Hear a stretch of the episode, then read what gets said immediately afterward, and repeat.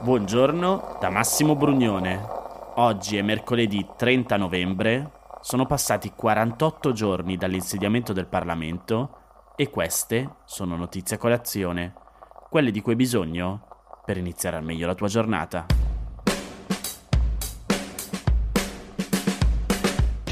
Oggi niente aggiornamenti sulla legge di bilancio, tanto in questi giorni verrà discussa in Parlamento e avremo occasione di parlare delle diverse modifiche.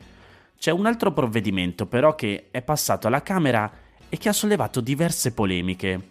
L'ha scovato Repubblica, è il bonus per le dotazioni tecnologiche che nella scorsa legislatura era di 2.500 euro, mentre ora è stato aumentato a 5.500.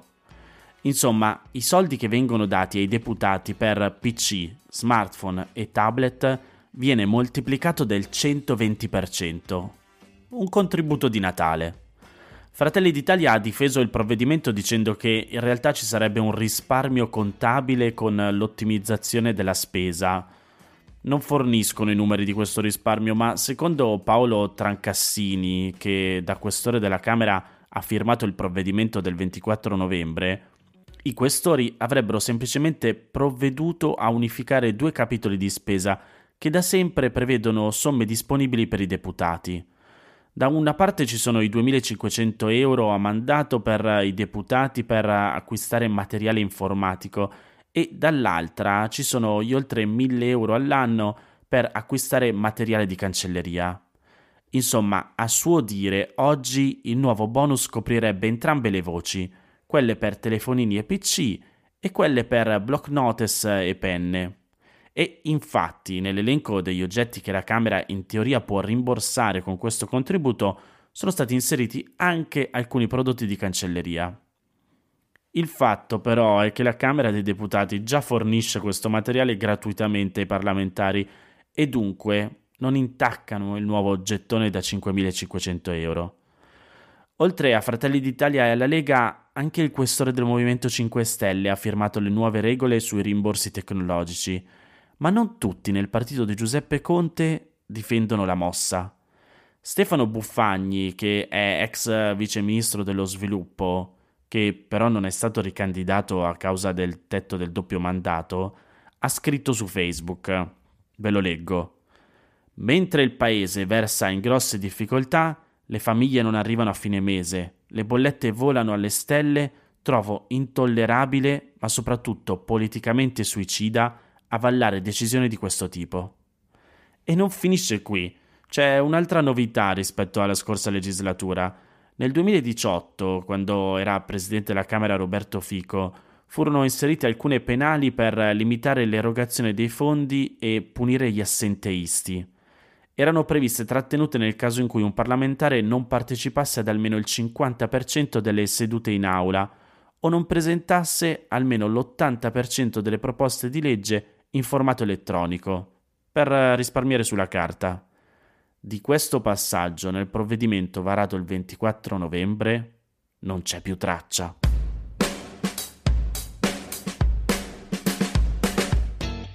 Non si fermano le discussioni intorno alle proteste scoppiate in Cina nel weekend, di cui vi parlavo anche ieri, e il Wall Street Journal ha pubblicato un'analisi in cui spiega che se da un lato le proteste sono state guidate principalmente dal malcontento per le rigide misure contro il coronavirus, dall'altro riflettevano anche un'altra fonte di tensione, e cioè la crescente frustrazione economica delle giovani generazioni cinesi.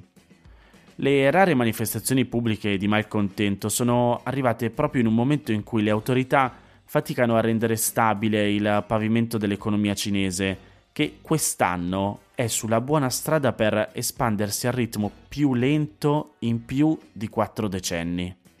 E in questo scenario le prospettive sono particolarmente cupe per le nuove generazioni.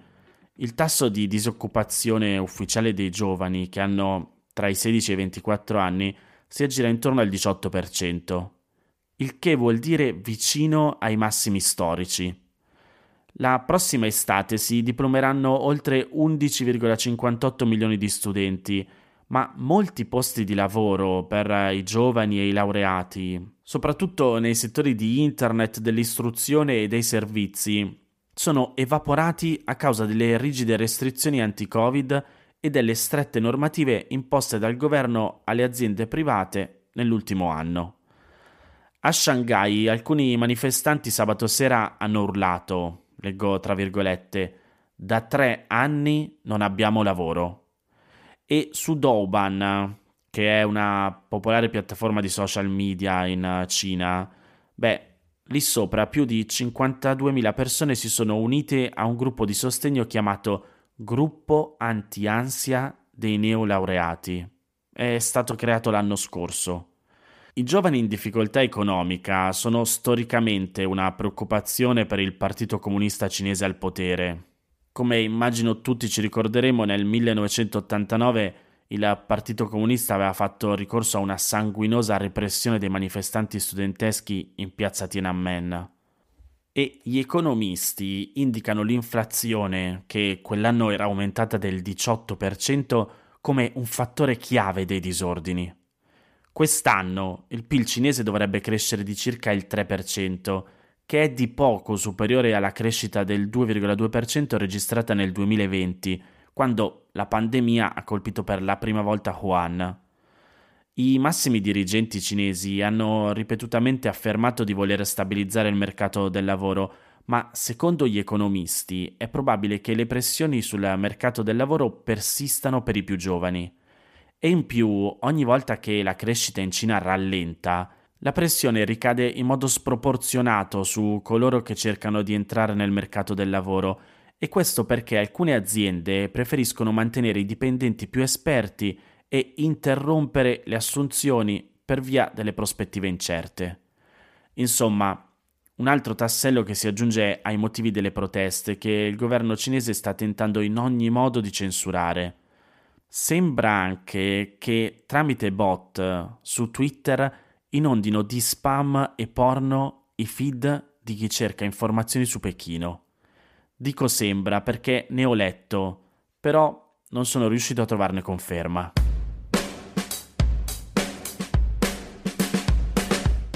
Ogni mese riceveva in nero 700 euro, ma una parte era costretto a restituirli al caporale per pagare l'affitto di una casa in condivisione con altri braccianti.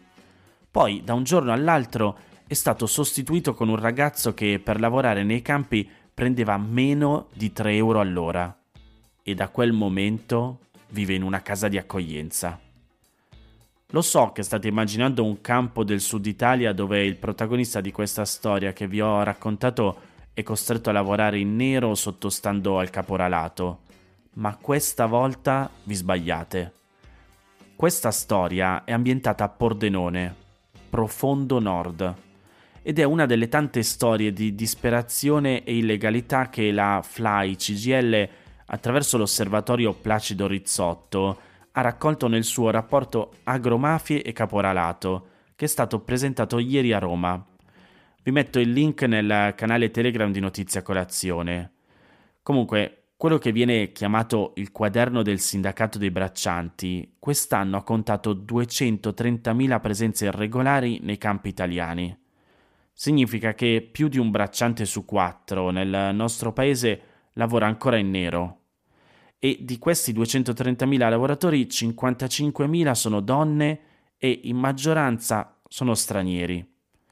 Il lavoro agricolo subordinato non regolare è radicato in Puglia, Sicilia, Campania, Calabria e Lazio, con tassi in queste regioni oltre il 40%.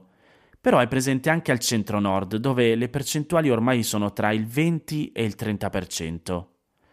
E oltre ai numeri allarmanti, dall'edizione 2022 del rapporto Fly CGL emerge anche la nascita di un caporalato 2.0. Lo chiamano nuovo caporalato industriale, perché non riguarda più soltanto il lavoro nei campi, ma risale lungo la filiera agroalimentare, prendendo la forma dell'appalto e del subappalto illecito in molti dei servizi legati all'agricoltura. E al centro del sistema spesso ci sono false cooperative, oppure SRL intestate a prestanomi. Il castello di subappalti consente ai committenti di avvalersi di manodopera a costi bassissimi, in alcuni casi oltre il 40% in meno, ma ovviamente con orari e ritmi di lavoro pesantissimi. E nei fatti la truffa si concretizza in una massiccia evasione di IVA, IRAP e contributi INPS da parte delle pseudo imprese appaltatrici. L'ho già detto in altre puntate, però chissà se forse dovremmo iniziare a guardarci di più allo specchio quando ci lamentiamo di quel che di male fa la politica, il governo o il Parlamento. Ma queste azioni le mettono in campo i cittadini che si rifiutano di lavorare nella legalità, con tutto quello che ne consegue. Ma delle conseguenze ne parliamo un'altra volta.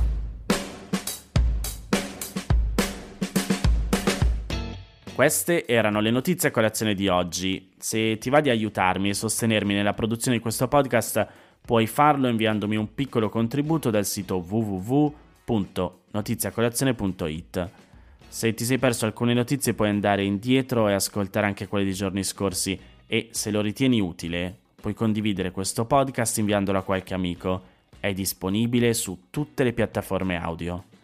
Ricordati che se vuoi puoi iscriverti al canale Telegram di Notizie a Colazione per riceverle tutte le mattine direttamente sul tuo smartphone, oppure mandami il tuo numero di telefono alla email notiziacolazione chiocciolagmail.com per riceverle via WhatsApp. Ti aspetto domani per iniziare insieme una nuova giornata. Un saluto da Massimo Brugnone.